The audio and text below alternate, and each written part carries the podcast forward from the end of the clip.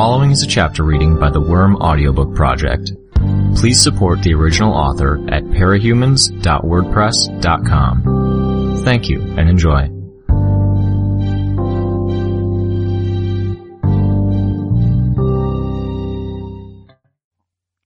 Help is on the way. Miss Militia's voice came over the armband.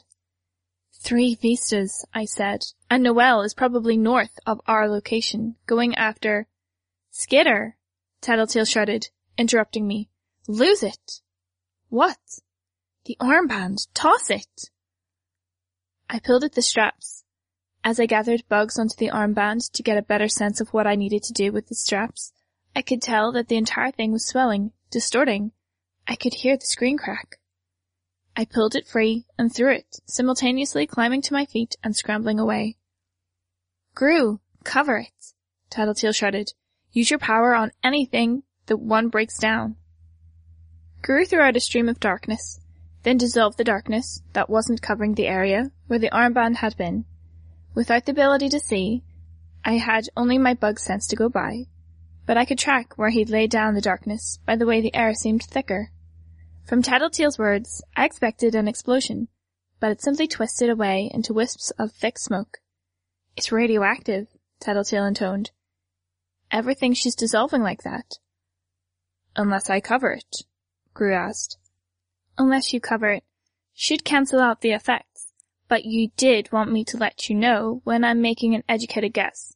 This is one of them, Tattletale said. I hope I'm right.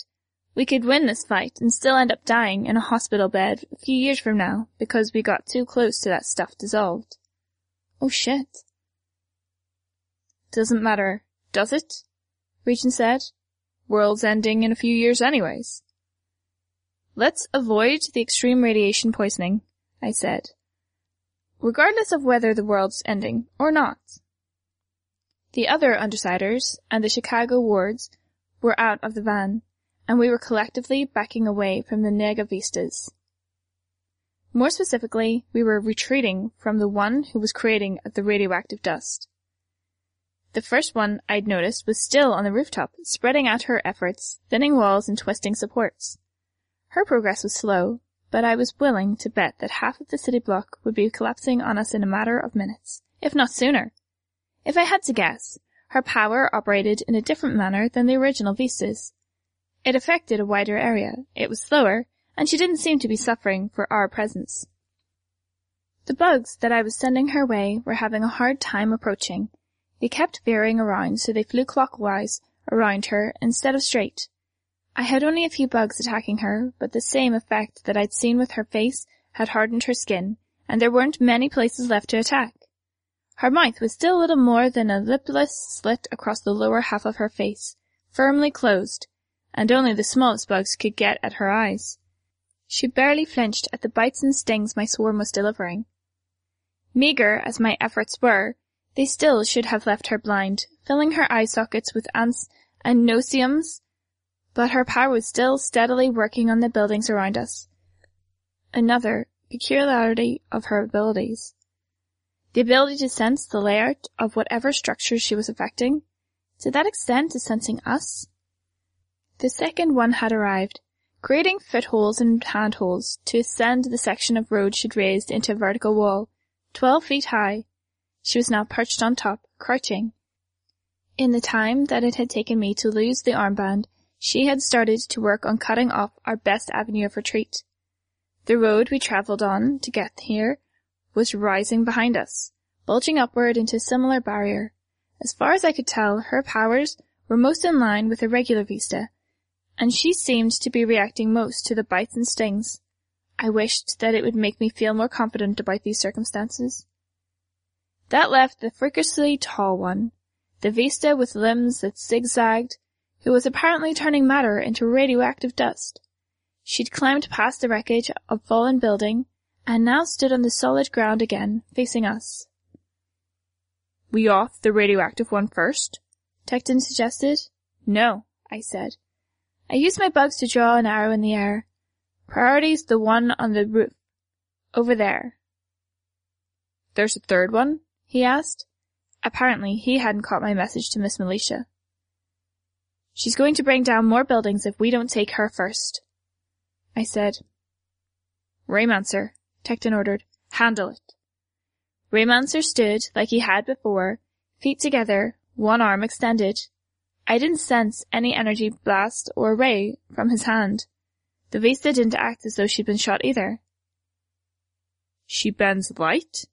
Wanton asked. She's bending space, Tattletale said.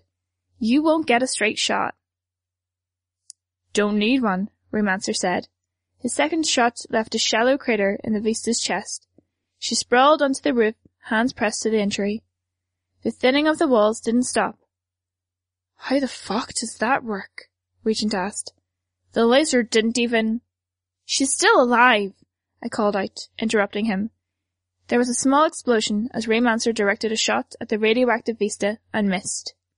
I could sense how the barrier behind us abruptly stopped growing, and how the space to one side of her warped to let her evade more easily. Vista, two our three o'clock, is assisting her, I said. Grace, Tecton shouted. Leaving rooftop to you. Launch. Grace leapt towards him, onto the back of one outstretched hand. She had no trouble maintaining her balance as she placed the other foot on the back of his other gauntlet. She bent her knees and extended them to jump in the same instant the pile driver attachments on the gauntlets extended, with explosive force. Most of the bugs I placed on her were torn free by the force of the wind ripping past her, as she turned into a human projectile. She had to have used her selective invincibility to augment her feet and legs so they weren't annihilated by the pile drivers, and she would be using her enhanced agility to ensure she stuck the landing. Except the landing wasn't going to happen as planned. If I'd understood what they'd planned, I would have warned her.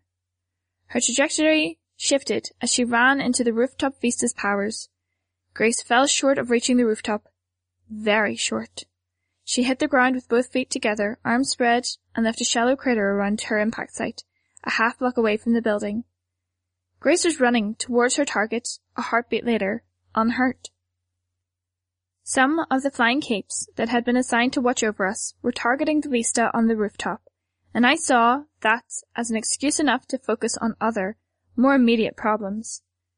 Rachel and her dogs went for the vista to our right, with Regent doing what he could to hamper their target's movements, forcing her to use her power to maintain the distance from the beasts, which left the rest of us to face off against the radioactive one. One on the rooftops occupied, I said. Now we can fight her. She extended her hand towards us and the ground between us and her bulged as though a cartoon mole had crawled beneath the pavement. Raymancer fired at her, clearly hoping to distract her, but each shot missed by a fair margin. My bugs were covering every inch of her skin, and I had them biting and tearing at her flesh. Her skin was hard, gnarled, and calloused, but I did the damage where I could at the elbows, knees, and neck, drawing blood. I tried to tell myself that she was a monster, a mockery of a real person, and she was too dangerous to be allowed to live. With that kind of unhinged mental state, and her ability to irradiate people, I grit my teeth. No choice. Grue finished covering the bulging ground with darkness. Tall Vista didn't react. Her hand was still pointed at us. It's a feign, Tattletale shouted. She spun around. There! My swarm moved in the direction Tattletale was looking. I found the bulge. A basketball-sized blister on the side of the containment van. Felt it erupting, a mere foot from Raymancer's head, a half second before Grue's darkness covered it. Too late. Raymancer stumbled, coughing. Grue turned and extended a hand toward the tall Vista. With my swarm spread out around her, I could sense minuscule explosions appearing all around her, see the flashes of light with the bug's distorted vision. The individual detonations weren't much larger than golf balls, and even the direct impacts weren't enough to kill my larger bugs.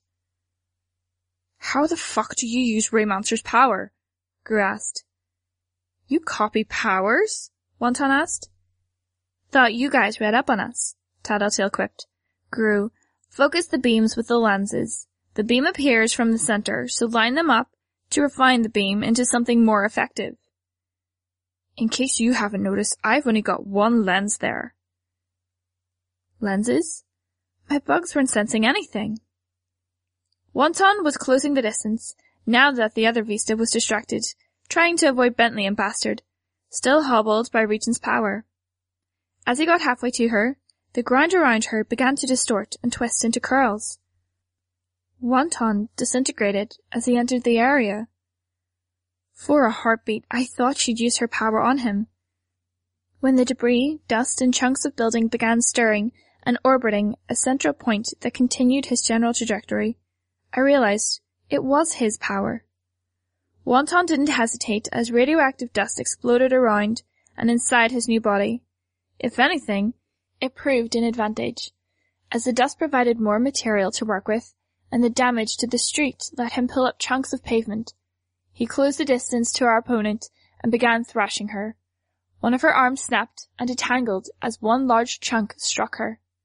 Grue's attacks weren't terribly effective. There were only half the number of explosions, but they were sufficient to kill bugs if they happened to hit one. He abandoned Raymancer's power and cast out his darkness towards the Vista. A moment later, the ground under her feet was contorted, and the dust was rising around her.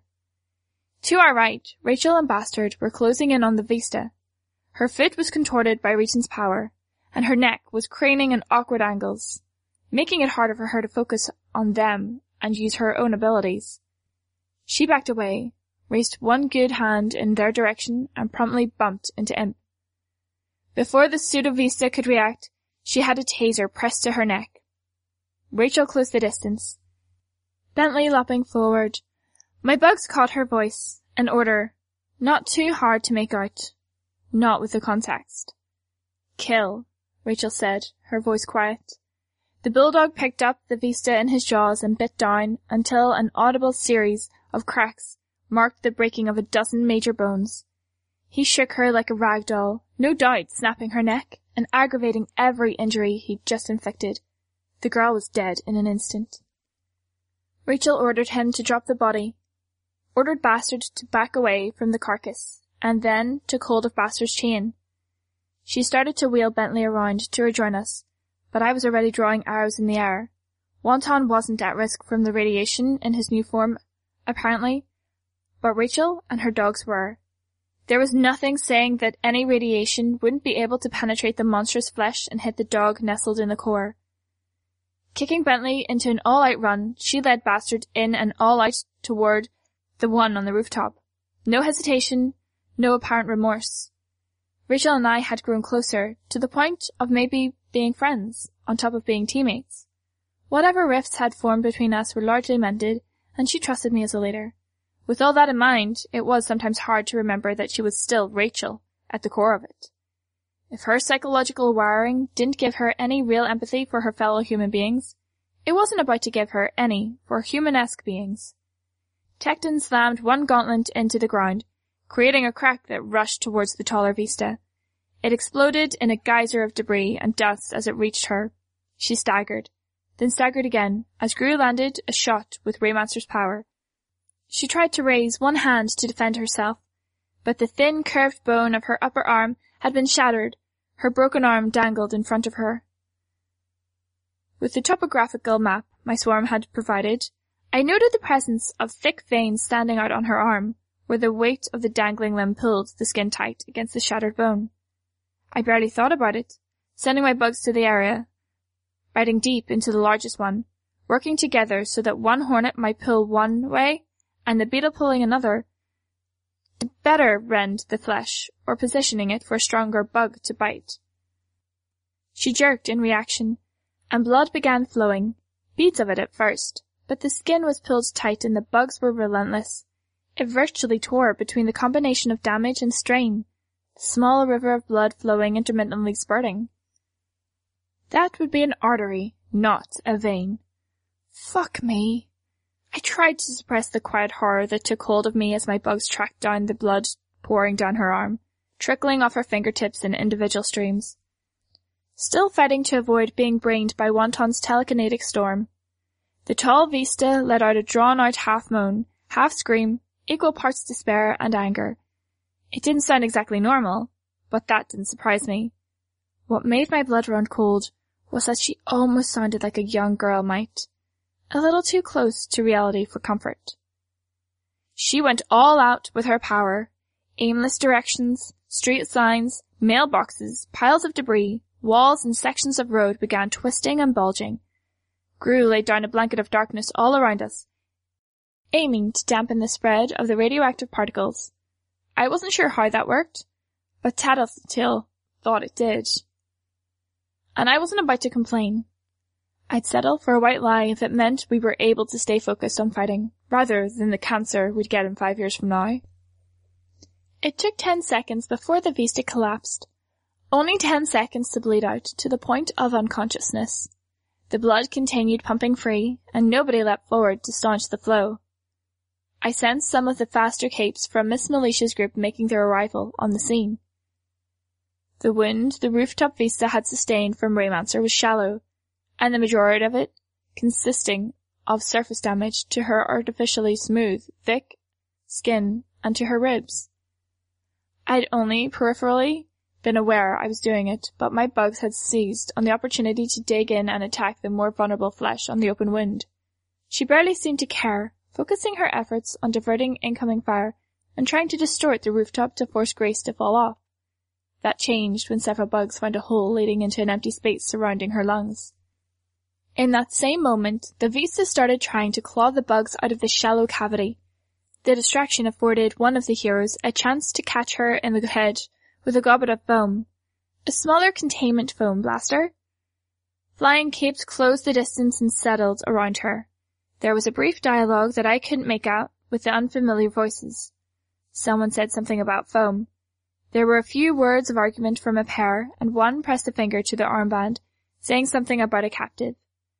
It was Miss Melicia who responded through the armband. She gave a curt order, and several capes turned away. One of the capes who hadn't took aim and shot the fallen girl between the eyes. The fight was over. The heroes were already moving north in pursuit of Noelle. I signaled for Rachel to return. That moan scream that Tall Vista had made was still ringing in my ears. It had been way too human for my tastes. There was no doubt she'd been going all out. Raymancer was on his knees, supported by Tecton. He'd taken a hit of dust straight to the face. If Tattletale was right, he'd just taken a lethal dose of radiation.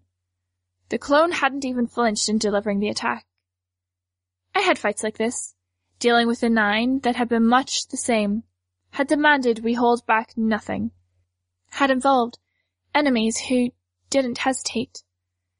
The difference was, that the Nine had demanded it because anything less wouldn't cut it. Fighting these clones, they were vulnerable. They only defended themselves, as they could keep causing damage. When I tried to hurt them, they got hurt. It sounded so lame when I framed it like that, but it shook me. Even knowing they were deranged, the Tattletale had confirmed they weren't really people, I couldn't ignore how brutal we'd been. My actions. The clones weren't innocent, but they were innocent. If that made any sense. I knew I'd have to do it all over again the next time we ran into a clone. Tattletale touched Grue's arm, and he banished the darkness around us.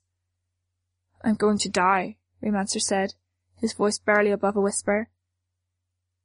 There's a good chance. Yeah, Tattletale said. Hey, Tecton said. Don't be a bitch. She didn't respond. Instead, she touched her armband. Raymancer down. He needs immediate medical attention for acute radiation poisoning.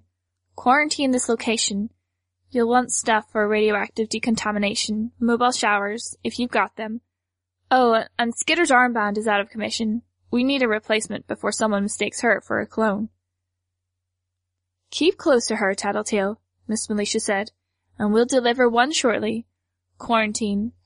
Civilian evacuation and decontamination are en route. We're moving back to check on ballistic. Your man can meet us there. If they can track us with the armband, they can follow us to his headquarters, Grue commented. He can move bases, I said. Finding him fast is a bigger priority. He won't like that, Grue said. Going from a well set up base of operations to some place improvised? He didn't want to come today, he deals with the fallout, I said. I waved as Rachel approached. She was still holding Bastard's chain. Let's go. Tecton, Tattletale asked. I, I can't leave Raymancer here, Tecton said. Wanton can watch him, she said. I looked at Wanton. He was still in his telekinetic form. To my swarm sense, he gave me the impression of a miniature galaxy, with dust and various objects orbiting a central point. When he moved, the outer edges took longer to catch up than the bits closer to the center, almost like a jellyfish in water.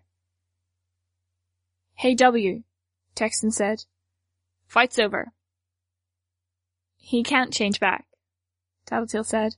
If he does, that dust he drew into his TK body is going to settle, and then he'll be in the same shape Raymancer is. Maybe everyone in his facility will. But, but, they can stick him in a decontamination shower, Tattletale said. Just needs to hold himself together long enough for that to happen. Not to worry, 15 minute decontamination and he's clean. Longest he's ever held that form was 12 minutes. Then, he'll need to hold together for longer, but we've got to get ahead of Noelle before the next trap is set up. We need you to come with us. You want me to leave my teammate? Tecton said. We could run into more Vistas. She still warps space, distorts architecture. If the next batch is organized enough to cut off all avenues of retreat while keeping their distance or drop more buildings on us, we need your help. Rachel's dogs aren't going to be able to get us free if Vista buries us, or if she traps us under some bubble of stretched building. Go, T, Raymancer said. But you... I'll get looked after, and I'll give Wanton the encouragement he needs to break his old record. Get Grace, and go. You heard the man, Tattletale said. You want to drive? You go ahead, Tecton said. Driving with the suit is a hassle. All the better, Tattletale said cheery. Tecton didn't reply as he got into the van. I climbed onto Bentley's back. The van had to take a detour, given the three sections of road that had been raised as barriers, and the one fallen building. Bentley wasn't so disadvantaged. We crossed the ruins of the toppled building. I could smell the thick metallic scent of blood in the same moments that his hot breath wafted past me. I wondered if I should be in the van. I could communicate with Tattletale and Grue if I was and it would mean I wasn't experiencing an agonizing pain in my side every time he set his feet down with too much force or leapt an obstacle. That said, I wasn't sure I wanted to turn Rachel away if she was being friendly. The van stopped to pick up Grace. They travelled down a different street, moving parallel to Rachel and I. So fast? Tecton asked. I couldn't make it all out. I caught the trail end of Tattletale's reply. A trap. I drew out letters on the dashboard with my bugs. Trouble? She shook her head. I didn't catch what she said. She repeated herself. Length of measure. Preemptive measure. She was picking up the speed so any other enemies that were lying in wait would have less time to spring any surprises on us.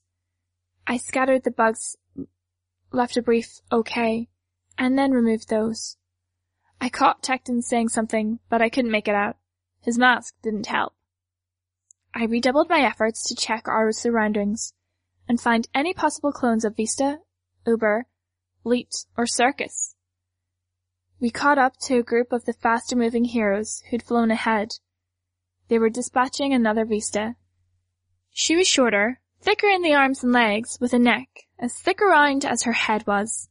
The space around her was twisted into jagged shapes, with some raised into points. Two of the capes had been injured but were still fighting. We rode past and the van with the others gave chase.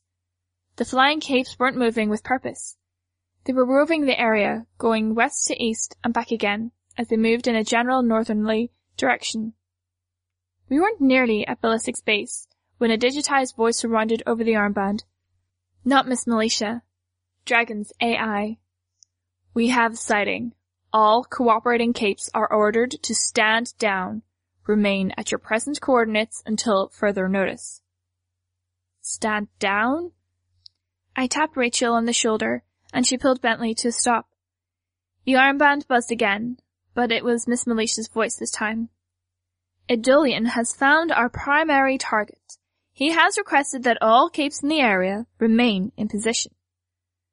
I caught Tattletale pressing the button on her armband, and she asked, Why? Whatever program was managing communications, it didn't seem fit to convey Tattletale's message. The van caught up to us. Tattletale rolled her window down and opened the back, and the others climbed out to join the conversation. Grace folded her arms and hung back. What's going on? I asked. Don't know, Tattletale said. But if Eidolon is fighting Noelle. Regent finished her sentence for her. We might not have to worry about the end of the world happening in two years. Why is Miss Militia letting this slide? I asked. She has to know the risk. Everyone has to know the risk. She's letting this slide because Eidolon outranks her and she has no choice, Tattletale said. And he's doing this because he's got an agenda. An agenda? Grace asked. Yeah. He's the top hero in the Protectorate. His agenda is doing the right thing. Is this what you guys do? You analyze the situation until you've twisted it into a scenario where you have just to do something? Yeah, Regent said. We're really good at it too. Ha ha, Grace said without any humor. Look, I said, fine. You guys are helping us, so you get a say. If you guys are willing to hear me out, and you decide that there's no merit to what I'm saying, we can all go along with what you want to do hear you out. Yeah, look, you can't deny that putting one of the most powerful people in the world in close quarters with someone who could turn Vista into those things is a fucking bad idea. Sure I can. Play nice, Grace, Tecton said. No! I'm going to make my arguments. He's not stupid. He knows what he can do, and he's heard what she can do. You don't get to be a member of the Triumvirate if you're an idiot? He's desperate, Tattletale said. He's losing his powers. He knows putting himself in dangerous situations makes his power stronger. Like how one of my teammates gets a little stronger when outraged, and another gets a little stronger when feeling protective. Fighting Noelle is nearly as dangerous as fighting Endbringers. Endbringers. When Leviathan had attacked, it had been destruction layered on top of more destruction. Noelle, being pretty damn subtle for someone who could tear vault doors apart and generate an army of superpowered soldiers. Even in terms of the overall impact of her assault, as far as I knew, it had been limited to one fallen building, two injured capes, and one in critical condition. It felt like too little. Then again, the sun wasn't up. Dinah had said Noelle wouldn't do any real damage until dawn. Would things get worse? How long until sunrise? I asked, cutting Grace off as she started to voice a response. Nine minutes, Tattletale answered. Dinah said the situation doesn't start getting really bad until dawn. I trailed off. You think this is why the situation goes south? Grace said. It's a possibility. Tattletale pressed the button on her armband. This is really bad timing on Eidolon's part, MM. Shit's due to go down at sunrise. Can you call him off? Remind him? There was no indication the message went through. Fucking computer, she said. Let's go. No, Grace said. You said it was our call. I don't buy the argument. We stay put. Tecton? I said. He was still in the passenger seat. I don't know. Are you willing to disobey the order and have Miss Militia okay a kill order on you? Try to okay a kill order on us, Imp said.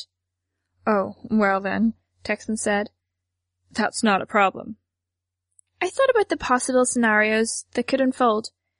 Deranged Vistas had been brutal enough. Deranged mutant Eidolons?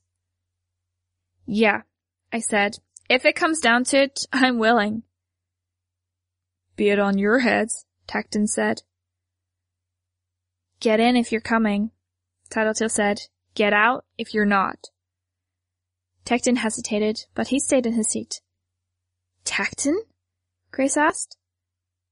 They believe it enough to go this far. They've either got an unhealthy amount of conviction, or they're insane. Or both, Imp said. Or both. If it's conviction, I can accept that they might know what they're doing. The same argument you made about Eidolon being an upper Ecolian member of the Protectorate applies to them. They didn't get here by being terrible at what they do. They did get to the point where they're about to get kill orders put out on them. And you stand to get in trouble with the wards. What's the worst they could do? As a tinker, I'm a protected species. Not like they're going to fire me. If these guys are right, they might need our help. If they're wrong, maybe I get in a bit of trouble. I'm willing to take that bet. And if they're trying something, or if they are insane, then it's better I'm going along for the ride, isn't it? Grace didn't respond. Instead, she turned around and walked away. When she reached the back of the truck, she hopped in. You fucking owe me, Tech. She slammed one door closed, as if to punctuate her irritation with the situation, leaving the other open for my teammates. Tattletale dropped her armband out of the driver's side window. The rest of the Undersiders discarded theirs. There was a pause before Tecton and Grace followed suit, throwing theirs free of the van. That done, Tattletale put the van in gear. It was already starting to move by the time Imp and Regent had climbed in and slammed the doors behind them. With Tattletale's ability to identify Eidolon's general location and my ability to narrow the result down with my bugs, it only took a few minutes to find them. The issue was that we had only a few minutes to begin with. Eidolon was in the air, flying a safe distance above Noelle.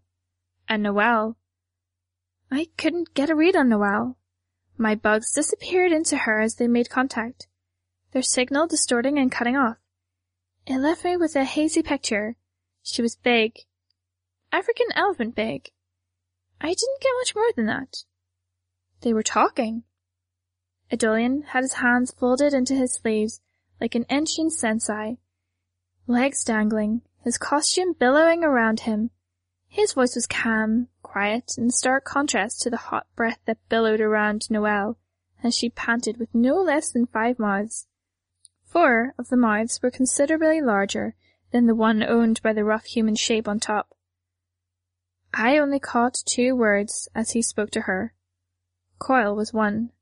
Cauldron was another.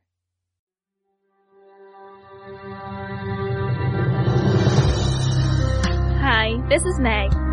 You just finished listening to a chapter from Arc 18, Queen, from the web serial Worm by J.C. McCrae. This production is brought to you by the Worm Audiobook Project. If you would like to know more about us or to volunteer your own services, please check us out at audioworm.rain-online.org. You can download or listen to every chapter directly from our site, or you can find us on iTunes or any podcast app under Worm Audiobook. Thank you for listening.